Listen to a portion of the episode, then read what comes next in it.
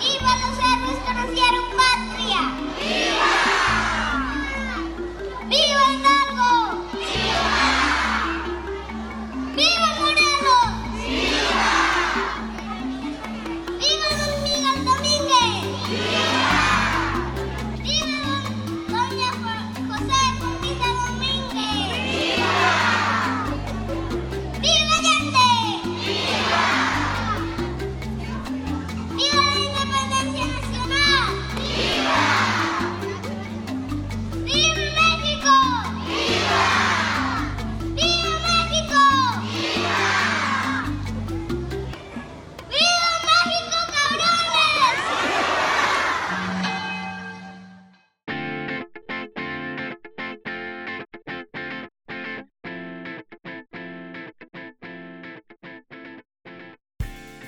Hola, ¿qué tal? Bienvenidos a un episodio más de su programa llamado Encontrando la Cerveza. Mi nombre es Juan Pablo Castellanos y me acompaña Fernando Mireles. ¿Cómo estás, Fernando? Muy bien, muy bien. ¿Y tú cómo andas? Muy bien, también aquí, bien felizote porque nos toca grabar el día de hoy. pues vamos a darle. Sí. En el episodio de hoy vamos a hablar ah, de un tema que es importante para mí porque tengo ahí dos, tres preguntillas y pues me gustaría saber cuál es la razón de. Vamos a hablar acerca de los métodos de enfriamiento, por qué nos deben importar los métodos de enfriamiento y cuáles son. Así que, sin más preámbulo, Fernando, ¿qué nos puedes decir acerca de los métodos de enfriamiento? ¿Por qué nosotros como cerveceros nos debemos de fijar o por qué es importante tener cuidado en este paso? Ok. pues sí, estamos cambiando un poquito porque nos hemos enfocado en diferentes ah, técnicas de hacer cerveza y este es más enfocados en el equipo, un equipo de usar cerveza y ese es para, como dijiste, es como enfriamos el mosto y como empezamos, este, por qué es importante o para qué lo vamos a hacer. Creo que para mí yo diría que lo principal sería que tenemos que bajar temperaturas del mosto a temperaturas adecuadas para tu levadura. O sea, ya sabemos que las levaduras obviamente trabajan en temperaturas mucho más bajas. Las ah, levaduras ales son como de 60 a 74 Fahrenheit, que son como 16 o 24 centígrados. Y los lagers, pues hasta más frío que eso, que es como 45 a 57 Fahrenheit, que son como 7 o 14 a centígrados. Yo creo que principalmente este, estamos tratando de enfriar nuestro mosto des- después del hervimiento para poder echar nuestra levadura rápido. y pues tenemos que tener temperaturas más bajas, lo tenemos que enfriar. Este, otra cosa, pues no, queremos estresar nuestra levadura, hablando de levadura, porque este, si la echamos demasiado eh, caliente, si el mosto está demasiado caliente, uno te puede matar tu levadura y no trabaje tu fermentación este, muy bien. Y otra cosa es si este, le echas tu levadura y no la dejas que caiga más temperatura, eso puede causar que se estrese y saca este, off flavors quizás cuando estás fermentando. este, otra cosa que dicen que cuando estás enfriando tu mosto, ya ves que pues obviamente está, está hirviendo y si empiezas a enfriar con uno de los equipos que, que- que se usan para enfriar el mosto, que esa- ese cambio de temperatura muy rápido va a causar que, no sé, proteínas o almidones dentro del mosto se formen en, en, no sé, como clumps, no sé la palabra en, en español, como bolitas o en, no sé. Como grumos, ¿Grumos? Ok, ni sé esa palabra. Pero bueno. como Lumpy Space Princess de Adventure Time. Bolas. Bueno, se forma así y se van cayendo para abajo en el mosto y eso es, que es lo que va formando el trube, que es lo que nos queda ah, después del hervimiento, que transferimos nuestro mosto ya frío y lo que queda mero abajo, pues eso nos, obviamente no se metió tu cerveza, o va, se supone que ayuda en la claridad al final de tu cerveza. Este, y una cosa que debo mencionar también es que antes, este, esta razón que te decía, no, pues lo tienes que enfriar y lo tienes que enfriar súper rápido, es porque antes había una, bueno, todavía existe, pero antes era problema más porque este, en la manera de que hacían las mal, malta o la cebada antes. Y estoy hablando del, del off flavor que se llama DMS, que es dimethyl sulfide. Sepa cómo se traduce eso en español, pero es DMS. y ese es el, el, el off flavor que se supone que da sabores como a, ah, maíz de, de lata o vegetales. Mm, No sé, es un off flavor. Ah, Yo nunca lo he. No, a no me ha tocado probar ese off flavor. Al menos que no, ni, ni me acuerdo cuando hicimos esa clase de off flavors si lo tenían. Me imagino que sí, pero ya no me acuerdo. Sí, sí lo tenían. Sí. So, sí, ese es un off flavor que dice este, que antes este, es, es como la malta tiene algo que, que causa este off flavor, pero ya con las maltas más modernas y las maneras que la están haciendo este, y las modifican y todo, ya no es tanto problema ahora. Y otra cosa es más problemas con maltas más bajas de color, como las Pilsner malts o, o sí, maltas mucho más ba- bajas o que no están tan mo- modificadas como las maltas modernas. Entonces eh, eso era un, un problema o algo que cerveceros pues estaban tratando de prevenir, que no tengan DMS en su cerveza al final. Y una manera de que decían de tratar de prevenir este, que se formen es, esas, um, el DMS es si, si enfrías tu mosto este, bien rápido, este, pasa la temperatura donde se va formando este off flavor. y este, la última cosa, hablando todavía de, levaduras y este, diferentes bacterias, pues si enfrías tu mosto a temperaturas más bajas, este, hay menos probabilidad de que una bacteria como lactobacillus o algo así que te caiga en tu mosto y te infecte tu mosto. Porque la, el lactobacillus creo que tiene un rango de temperatura poquito calientito. So, si dejas o si no enfrías tu mosto como a una temperatura adecuada para levadura, quizás sea un, un rango donde te puede crecer un, este, una bacteria como lactobacillus o algo así. So, creo que esas son las razones por qué ne- necesitamos este, tener cuidado con tratar de enfriar nuestro mosto después del hervimiento. Ok, entonces cuatro puntos, ¿no? De lo que yo entendí. Me dices si sí, estoy equivocado. Uno Ok. es no queremos meterle estrés a la levadura, ¿no? Porque pues no puede trabajar a temperaturas muy altas porque si no se nos puede estresar o se nos puede morir Sí, de plano. La segunda es para ayudar con, con la claridad, ¿no? Que se formen esos grumos que se van a formar y luego se van a caer. Y así nos ayuda con la claridad de la cerveza. La otra es para evitar el sulfuro de dimetilo, que es el, el off flavor que nos dijiste que se conoce como DMS, en- en- por sus siglas en inglés. Y la otra es que pues nuestra cerveza, cerveza va a quedar expuesta menos tiempo a bacterias que pueden contaminarla. ¿verdad? Entonces Sí. la enfría rápido, entonces no se nos va, hay menos riesgo de que se nos vaya a infectar. sí, exactamente. Ok. Oye, y bueno, ¿hay alguna diferencia o, o también en, en- en cervecerías grandes buscan hacer estas enfriadas like, bien rápidos, así bien... ¿Es lo mismo, o sea, pequeña escala que gran escala? ¿Esos son, ¿Quieren lo mismo? Pues sí no. o sea, sí, sí quieren enfriar su mosto rápido porque no quieren durar tanto este, haciendo su cerveza. Lo más tiempo que duran en su proceso, menos tiempo tienen para hacer más cerveza en el futuro. Pero la diferencia es que el volumen de, que hacen ellos es mucho más grande, las cantidades. Entonces para bajar de temperaturas, este, para echar tu levadura, um, dura mucho tiempo porque el volumen es muy grande.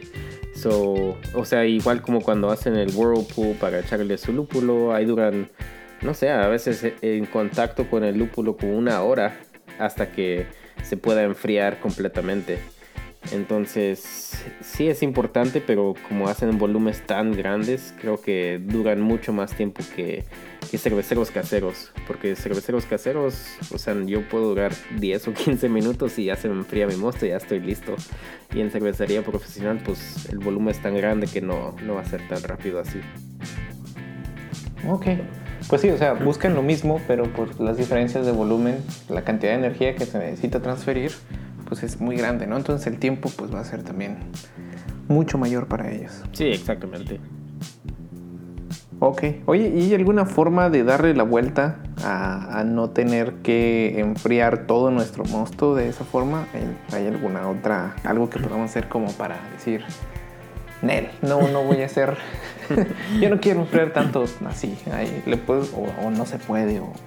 Sí, o sea, yo he visto, he visto preguntas en, en foros en, en línea donde cerveceros preguntan que o sea, cuando van enfriando su mosto, siempre les queda como 10 grados Fahrenheit más alto que su tem- temperatura de, de adecuada a su levadura. Y dicen, pues es lo mejor que puedo hacer porque la, la agua de mi casa está a esta temperatura y es la que estoy usando para tratar de enfriar o transferir la temperatura del mosto.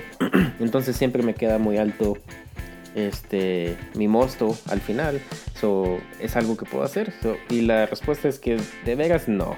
Porque este, si echas tu levadura 10 grados más alto de tu temperatura que quieres fermentar, entonces va a empezar, porque la temperatura está alta, se va a empezar a hacer más levadura, a reproducirse mismo y quizás va a tirar más ésteres y luego la vas a enfriar para abajo en tu fermentador y eso va a causar estrés o quizás te pueda tirar off flavors. So, en general, para mí yo diría que no, no debes de, de tratar de dejarla más alta y dejar que se enfríe en tu fermentador.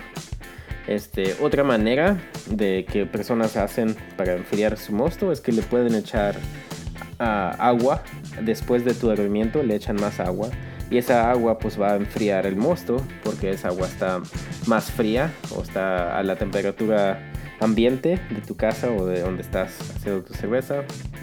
O otra manera que pueden mejorar es ese enfriamiento. Este si enfrían esa misma agua que le van a echar este, y se la echan ya bien fría al, al final de su hervimiento y así la combinan y eso sí puede enfriar tu mosto. So, es- diría que esa sí es una manera donde puedes pasar, no tienes que comprar equipo extra y quizás puedas enfriar tu mosto a temperaturas adecuadas haciendo ese método. Este, lo único que tienes que tener este, cuidado es que la- los minerales del agua que le vas a echar o el pH del agua que le vas a echar quizás va a estar más diferente que el mosto que ya herviste. O quién no, o sea, yo nunca lo he hecho, so no sé cómo pueda cambiar tu pH o pueda cambiar tus minerales. Pero sí, sí lo puedes hacer. Y me imagino que también hay más riesgo de infección ahí, ¿no? Porque pues el agua está a temperatura ambiente o más fría. Sí, exactamente. Ok, tienes que también preparar esa agua. So, si la, el día anterior quizás la tienes que hervir y luego la tienes que enfriar y, eh, y donde lo tienes, en la olla donde la tienes esa agua que le vas a usar, este, tienes que asegurarte que está limpia por, por esa razón también. Y, bueno, lo último que quiero decir de otras técnicas que otras personas hacen en Australia, este, hicieron un método que no enfrían su mosto, no lo enfrían para nada. después, de, después de su hervimiento lo meten al fermentador y esa misma temperatura, porque obviamente está hirviendo, este va a desinfectar su fermentador y lo allí ya lo tapan y lo dejan en su este, freezer donde lo van a fermentar hasta que se llegue a una temperatura adecuada. Y ese tiempo, o sea, puede durar dos, tres días hasta que llegue a una temperatura adecuada. Y eso le llaman el no chill method, que, o sea, no lo están enfriando. Y ha trabajado para ellos, o sea, hay muchos cerveceros de ese país que tienen medallas que han ganado haciendo este método. Eso sí trabaja, pero o sea, vas a durar mucho tiempo esperando que te llegue este, a temperaturas mm, adecuadas para tu levadura. Y otra cosa, tienes que usar un fermentador este, específico. Creo que venden un, tipo de plástico, no sé cómo se diga en español, pero en inglés es HDPE, que es High Density Polyethylene, que es un tipo de plástico. Este, y eso puede, es, es, es seguro con comida, se puede poner tu mosto y te lo puedes tomar y no hay problema. Y, o sea, es plástico, o no tienes problema de, que se pueda reventar tan fácil. Porque como si usas garrafón de vidrio, no le puedes echar tu mosto que está hirviendo. Porque si al momento que se lo eches, se va a reventar ese, ese garrafón. So, así es como lo hacen ellos y les ha trabajado muy bien y les sale su cerveza buena. Oye, tengo una pregunta en ese fermentador. Entonces la ponen en su fermentador y nada más lo ponen en donde sea que, que traten de controlar su temperatura. Y después lo tienen que abrir para echarle el- el- la levadura o, Sí. o es como parte de, de- no sé si fer- no sé si estoy haciendo como que acá a lo mejor estoy pensando lo demás, pero en mi cabeza ese fermentador tiene como una como en las lavadoras, pues, o sea, que donde le pones el jabón, pero le pones la levadura y ya después de un tiempo le puedes abrir o algo y ya cae. ¿No? ¿Así no es? Creo que no, creo que nomás es un, no sé, una, cubeta o algo de plástico y tiene una, no sé, una donde se abre, igual como nuestro fermentador, tiene algo donde se una tapadera pues donde se abre y es, lo mismo, o sea, lo cierras, lo tapas bien, que se cierre bien, que se selle, este, ya que esté listo, que a la temperatura adecuada, lo abres, le echas levadura y lo cierras. Ok. Y no hay problema en ese momento como de oxidación y cosas así porque, o sea, el- la levadura va- se va a u- o- tener que usar el oxígeno. Oh, y eso me recuerda de algo. Porque si puede durar como dos o tres días para enfriarse, también puede haber, haber problemas con este, el oxígeno en tu mosto. So, otra cosa que hacen ellos a veces, y me imagino los que les sale más buena la cerveza, quizás lo hacen más seguido, es que tienen que oxigenar ese mosto antes de echarle su levadura. O si duras como tres días para que llegara a esa temperatura y luego lo abres, tienes que oxigenar tu mosto y luego le echas tu levadura. ¿Lo oxigenan después ya que se enfrió? Pues sí. Sí. Bueno, no sé, yo no tengo la cosa No, esa pues para sí. oxigenar. es, es un aparato tal cual, ¿no? Que avienta, que es como una, un tubo grande de metal que avienta oxígeno literalmente de un tanque, ¿no? Sí, es un tanque, pero es de oxígeno. Es como el tanque de CO2 que tenemos, nomás que tiene oxígeno puro. Sí, no, no está imposible ahorita encontrar esas cosas por COVID, pero bueno. No, pues sí. Pero pues si encuentran uno y no están enfermos, pues mejor pásenselo a alguien que sí lo ocupe, ¿verdad? Pero si no, pues ahí en la cerveza, no hay pedo. Pues sí. Pero sí, creo que esas son las diferentes maneras donde puede, no, no te des, o hay diferentes maneras donde puedes, este, no te, no necesitas equipo para enfriar tu mosto. Bueno, oye, ¿y qué, cuáles son las alternativas que podemos tener como, o cuáles son los métodos más comunes para nosotros, cerveceros caseros, que podemos utilizar en, en- en nuestra casa o en una cervecería pequeña, digamos? Ok, suena bien. Este, ¿qué, pa- ¿Qué tal si hablamos de eso, tomamos una pausa, nos echamos una cerveza y hablamos de- en más detalles de, de los métodos más comunes? Pues, salud. Bueno.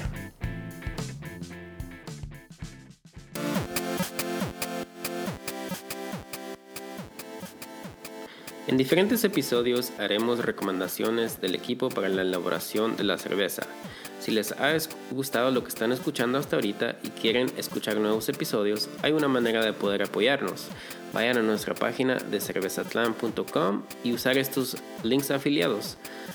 Para ustedes el proceso va a ser igual, no habrá un costo extra y aún para nosotros nos va a caer un centavito o dos que podemos usar para el desarrollo de nuevos episodios. Recuerden, links afiliados en cervezatlan.com.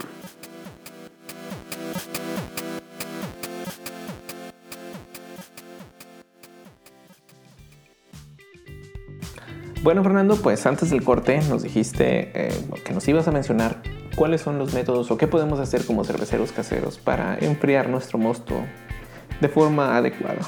¿Qué nos puedes decir al respecto? ¿Qué, qué, qué podemos usar? Ok, so la primera cosa, y es como yo empecé cuando empecé mis primeras dos o tres batches de cerveza, este, es si metes tu este, olla completa entre, no sé, un lugar donde puedas tener agua y hielo. Para mí yo empecé creo haciendo este, cantidades de dos o tres galones. No, actually, eh, empecé con un galón. Y es, hice eso como dos o tres veces y luego ya me subí como a dos y medio o a tres galones. Pero empecé echándole hielo y agua a mi fregadera de mi casa, en el zinc. Y le echaba agua, le echaba hielo ya que se acababa el este, hervimiento, me pusía toda la olla entera allí. Este, hay otras personas que ya que están haciendo cantidades más grandes, hasta la ponen en su tina del baño y ahí le echan agua y le echan hielo y ahí de ahí la enfrían. Lo único con eso es que dura mucho más tiempo para enfriar, no es tan rápido. Ahí puede durar una hora, especialmente ya que si subes a, a volúmenes mucho más grandes, pues ya vas a durar mucho más tiempo. So, eso, así empecé y sí, se me hizo muy largo el tiempo haciendo eso. Este, todavía salía todo bien, pero sí duraba, duraba mucho tiempo y sí se usaba mucho, mucho hielo. Bueno, tengo una pregunta ahí. No sé si, si a lo mejor está medio mensa, pero no me importa. Ahí te va. Esta es pregunta de tianguero. Yo, pues, cuando iba a... Yo nací en California Sur, entonces cuando iba con mis tíos allá, un saludo, íbamos al Tianguis, un saludo al Tianguis de la 4 de marzo, ahí en el valle. Entonces le ayudaba ahí y pues mi chamba eran los refrescos. Entonces le poníamos sal, yo recuerdo, no sé si sea cierto, no sé, qué, o sea, no sé si sepas, pero según, según eso, si le pones sal, te dura más el hielo y se enfrían mejor. No sé si alguna vez experimentaste poniéndole sal, hielo y luego poniéndole dentro de ahí tu, tu cerveza que quieres enfriar. Sí puedes hacer eso también, pero lo único, no sé si como la sal es corrosive, no sé si que cómo te vaya con tu stainless steel, si, pones, si lo metes en sal y agua por mucho tiempo, muchas veces, no sé si eso sea malo para tu, tu olla. Eso es lo único. Pero quizás, sí he oído lo mismo, que si le echas sal a agua y hielo, se te pone más frío.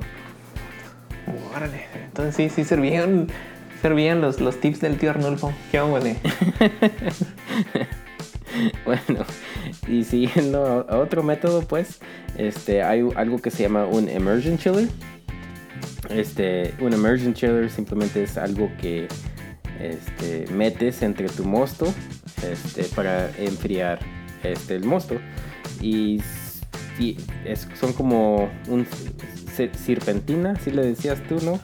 Una, una espiral. Es un tubo hecho espiral. Así, bien, bien, así, bien. A la vuelta y vuelta, vuelta y vuelta y vuelta, vuelta. Hacen una espiral, una como serpentina del tubo. Sí, entonces ese aparato tiene dos, dos, llaves, una entrada y una salida.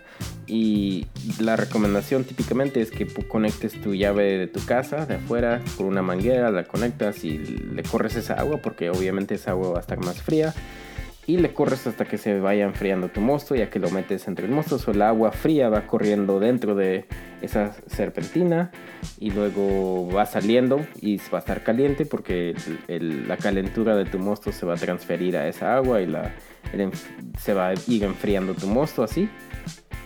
Um, sí, ese es otro método y ese es muy muy común dentro de homebrewers. Ese es lo que yo uso, eso es lo que tú usas porque tu equipo de Anvil este, ya vino con, con una, una, de esas, un Immersion Chiller. Sí, nada más, si tienen una duda en, cómo es exactamente la técnica que Fernando utiliza en, en, utilizarlo, porque también utiliza hielo y mete, tiene un dispensador térmico, lo mete en refri, nada, no sé, chile mole picadillo. Si les interesa ver un poquito más cómo utiliza este Immersion Chiller, eh, pueden ir a nuestro canal de YouTube y ahí tiene un video donde explica exactamente cómo lo utiliza. Y en este Immersion Chiller yo tengo otra pregunta.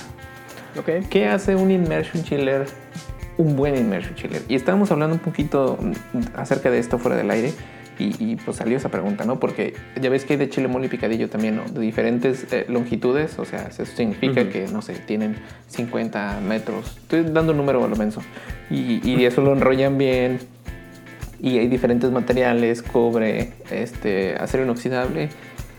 ¿Cuál es mejor? O, cómo podemos saber si nuestro immersion chiller es bueno? ¿O qué hace un immersion chiller que sea bueno? Buena pregunta. Este, creo que típicamente ya hasta las, los lugares donde compras tus chillers tienen información, tienen comparaciones a diferentes y te dan tiempos de enfriamientos. Eso ya, ya, tienen, ya están más sofisticados, ya tienen su, su propio data que están eh, enseñando en su marketing para tratar de vender estas cosas. Pero para mí, yo diría que las cosas que se hacen mejor para hacer un chiller mejor, un emerging chiller mejor, este es el material. Tú mencionaste es el stainless steel y cobre. Pues el cobre es mejor en, este, en esta ocasión porque se supone que el cobre transfiere este, temperaturas mejor. Entonces si corres agua fría entre el cobre quizás se va a transferir más fácil a tu mosto y lo va a poder enfriar más rápido. O sea, no quiere decir que uno de stainless steel no sea bueno, pero el material es quizás tantito mejor. Y no sé si sea tan mejor también para gastar más dinero, porque los de cobre obviamente van a estar más caros que los de stainless steel. Pues a lo mejor sí vale la, pena, y pues ahí si no, pregúntenle al tío Zen que ya no quiere. sí, un amigo de nosotros ya no quiere. Porque es de stainless steel y quizás no, no, no le está enfriando tan rápido como él quiere, entonces va a agarrar uno de cobre. Pero, aparte del material, creo que, como tú dijiste también, qué tan largo es el material que lo enrollaron. Este, eso también tiene que tener en cuenta. Si usas más material, pues va a tener más espacio de correr el líquido frío y quizás va a poder enfriar el mosto más rápido también porque es más material, es más surface area, no sé cómo se diga eso en español, pero sí, creo que esas, esas dos razones yo diría que hacen un immersion chiller mejor. Ok, entonces cobre porque es mejor conductor de temperatura y mientras más superficie de contacto tenga nuestro immersion chiller con el líquido, pues mejor, ¿no? Porque así se transfiere la temperatura más rápido. Sí, exactamente. Ok. Y siguiendo otro aparato que también es, no sé qué tan común es, o creo que el Immersion Chiller es el más común de todos. Y de ahí sigue un Counterflow Chiller. Y la descripción de este es como una pipa o una manguera entre otra manguera. Y la manera en que trabajan es como si tienen una manguera uh, por dentro que es como de cobre o de stainless steel. Y por la, la que va por dentro este, es la que donde va a correr tu cerveza y la que va por fuera es donde va a correr tu agua fría. Entonces, no sé, un, el agua fría va a correr de, no sé, como a la derecha y la agua del mosto va a correr, correr hasta la izquierda en diferentes direcciones, pues entre la misma, ah, el, mismo equipo, pues. Y se supone, es, es, similar al Emerging Chiller porque obviamente vas usando material como cobre o stainless steel para transferir la temperatura de entre dos líquidos. Y sí, es, común también dentro de homebrewers, pero los problemas que yo he visto y la razón por qué escogí un Emergent Chiller es que es más difícil ah, saber si está limpio porque estás corriendo tu mosto dentro de estas líneas, que es otra serpentina de, material, y pues no se sabe si está completamente limpio, so siempre tienes que tener eh, o tomar en cuenta pues que cómo vas a limpiarlo, qué vas a correr dentro de esa línea, si ya tienes todo afuera y no se va a combinar con tu mosto. a mí se me hace más lata tratar de hacer eso y por eso no escogí un counterflow chiller. Y la otra cosa es que necesitas dos bombas, una para el agua fría y o si usas tu manguera quizás no necesites bomba para eso, pero sí necesitas una para tu, tu mosto. Hmm. So, no sé, se me hace más que necesitas más equipo para eso.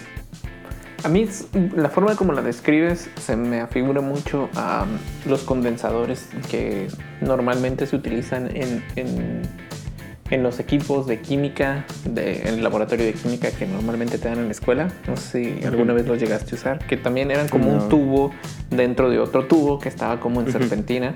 Entonces pasabas el, el, líquido más frío por el tubo de serpentina y el otro líquido fluía en medio. Entonces cuando entraba estaba caliente y cuando salía estaba más frío. Sí, exactamente, sí es como trabaja. Órale, sí sirvieron las clases de secundaria de química. Con todo. Sí. Qué baule. Estás poniendo atención. Quebré varios, pero no digan. No, pero sí, sí, sí es como un este aparato o este equipo también. Ah, pero sí, como les dije, para mí se me hizo más lata y nada, mejor escogí el Emergent Chiller. Y suena, suena más fácil. Eh, y lo último es el plate chiller, eh, que quién sabe cómo se describe eso también, pero son como placas de metal que están juntadas como en un, no sé, un sándwich. Y por dentro tiene como, no sé, áreas donde puede correr el líquido.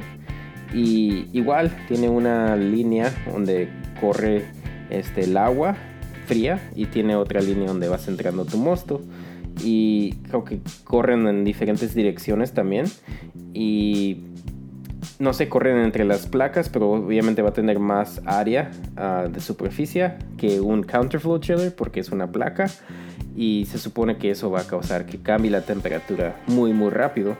Y estos plate chillers son los que utilizan cervecerías profesionales, obviamente en, en tamaños muchos, mucho, mucho más grande que lo que venden para homebrewers pero sí, así es como se enfrían en, cervecerías profesionales. Órale, este plate chiller a mí me recuerda mucho al, método de enfriamiento que utilizan los transformadores de, voltaje, normalmente los que son comerciales. Es muy parecido, o sea, tienen láminas en medio y esas láminas las, las usan, también corren líquido sobre ellas y les ayudan. En, en el caso de los transformadores corren aceite porque el aceite no, no es, es aislante, es un aceite especial, o sea que, que por más voltaje que tengas va, no va a producir ningún, ningún arco eléctrico y, y es muy, bueno, me chequé unas fotos y se ve muy, muy parecido a ese tipo de, de enfriamiento. Entonces las cervecerías comerciales utilizan estos.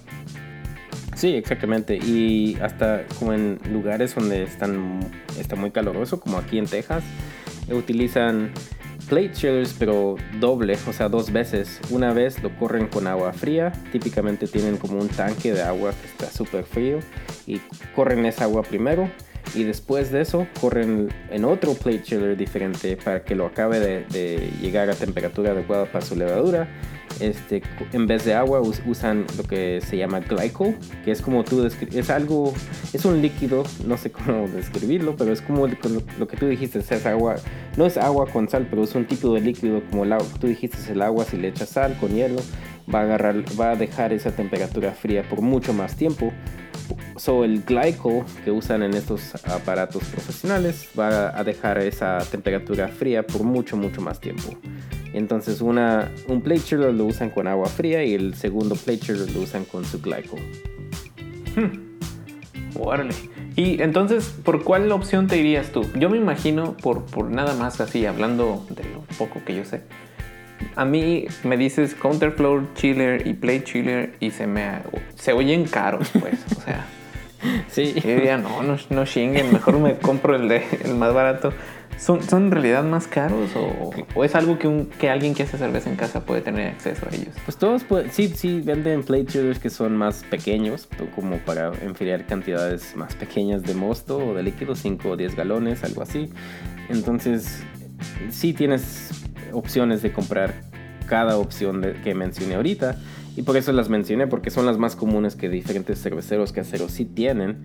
Ah, para mí, la razón por qué escogí un immersion chiller cuando estaba buscando la manera de que yo voy a enfriar mi mosto, este, no me gustó el counterflow chiller y o igual el plate chiller porque requiere una bomba especial eh, que, que puedes correr este, tu mosto que va a estar hi- hirviendo. Tienes que tener una bomba este, que pueda correr con temperaturas muy altas.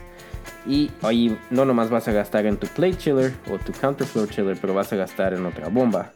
Entonces para mí el, precio de los aparatos casi es igual, pero si vas a tener que comprar una bomba diferente, pues ya te va a subir el precio.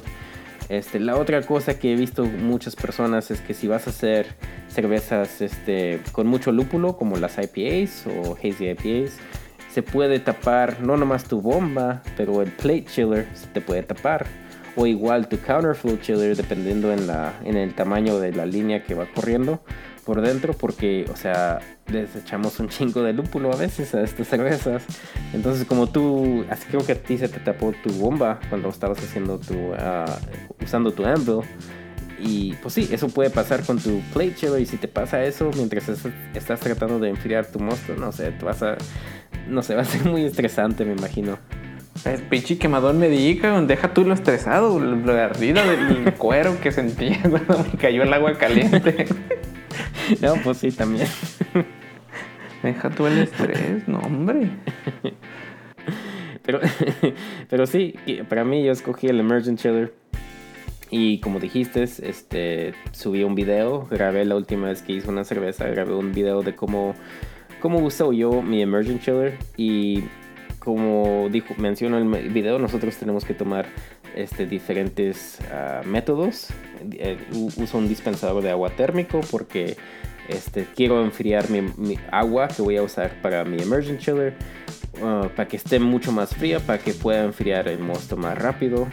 Y también utilizo dos bol típicamente dos bolsas de hielo, porque igual, ya que se me va acabando esa agua fría, quiero reemplazarla con más agua fría, solo le echo agua, ah, bolsas de hielo. Y sí, así creo que enfriamos, eh, o yo puedo enfriar mi mosto como de 10 o 15 minutos y puedo llegar a temperaturas casi para echarle una ah, levadura de lagers. So, para mí este método que, que, encontré me ha trabajado muy bien y es creo que lo voy a seguir usando. No, no tengo nada, ninguna intención de, de usar un plate o counterflow chiller ni nada de eso. Sí, no, pues yo tampoco, ni el dinero ni las ganas, entonces nos quedamos con lo que hay. pues sí. Bueno, pues con eso damos por terminado el contenido principal del día de hoy y ahora damos paso a la revisión de la cerveza. ¿Qué nos trajiste hoy, Fernando? Pues hoy nos traje otra cerveza de la cervecería Breakside que hemos tomado antes. De esa cervecería es en Oregon y la cerveza esta vez se llama Wet Rough Beast y es una hazy IPA. Vamos a ver cómo está. Vamos a ver.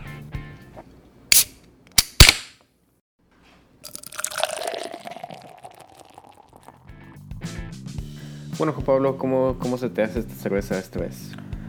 No sé, creo que no, creo que sí está buena. Eh, el color se me hace muy bonito, es un color acá, pues no sé, como amarillo, este, no muy claro, no muy oscuro. Está opaca, como esperábamos. Se me hace muy cítrica, o sea, no creo que esté fuera del sabor, pero no es mi preferencia. O sea, creo que la cerveza es una buena cerveza, pero definitivamente no, no es de mis favoritas porque no soy muy fanático de esos sabores muy cítricos en la cerveza. ¿Tú qué piensas? A mí sí me gusta, está un poquito dank, sí está frutosa, pero sí, sí sé lo que dices, sí, sí se siente un poquito cítrico, pero no sé, a mí sí me gustó. Se siente como, como cáscara de toronja, como no sé, algo así, al final. No, no. pero sí, el cuerpo está, está bueno, este, así como los pegas de una New England IPA y Sí, tiene mucho sabor para mí. Sí, definitivamente esta cervecería es una de las mejores que yo he probado y pues este, o sea, la cerveza está buena, nada más que no es mi preferencia. sí, pero sí está buena. Sí. buena cerveza. Sí, si van a Oregon, acuérdense, lleguen a Breakside. Bueno, pues una vez más les damos las gracias por escucharnos. Ya saben que nos pueden encontrar en nuestras redes sociales y en YouTube como Cerveza Suscríbanse, denle like y viva México.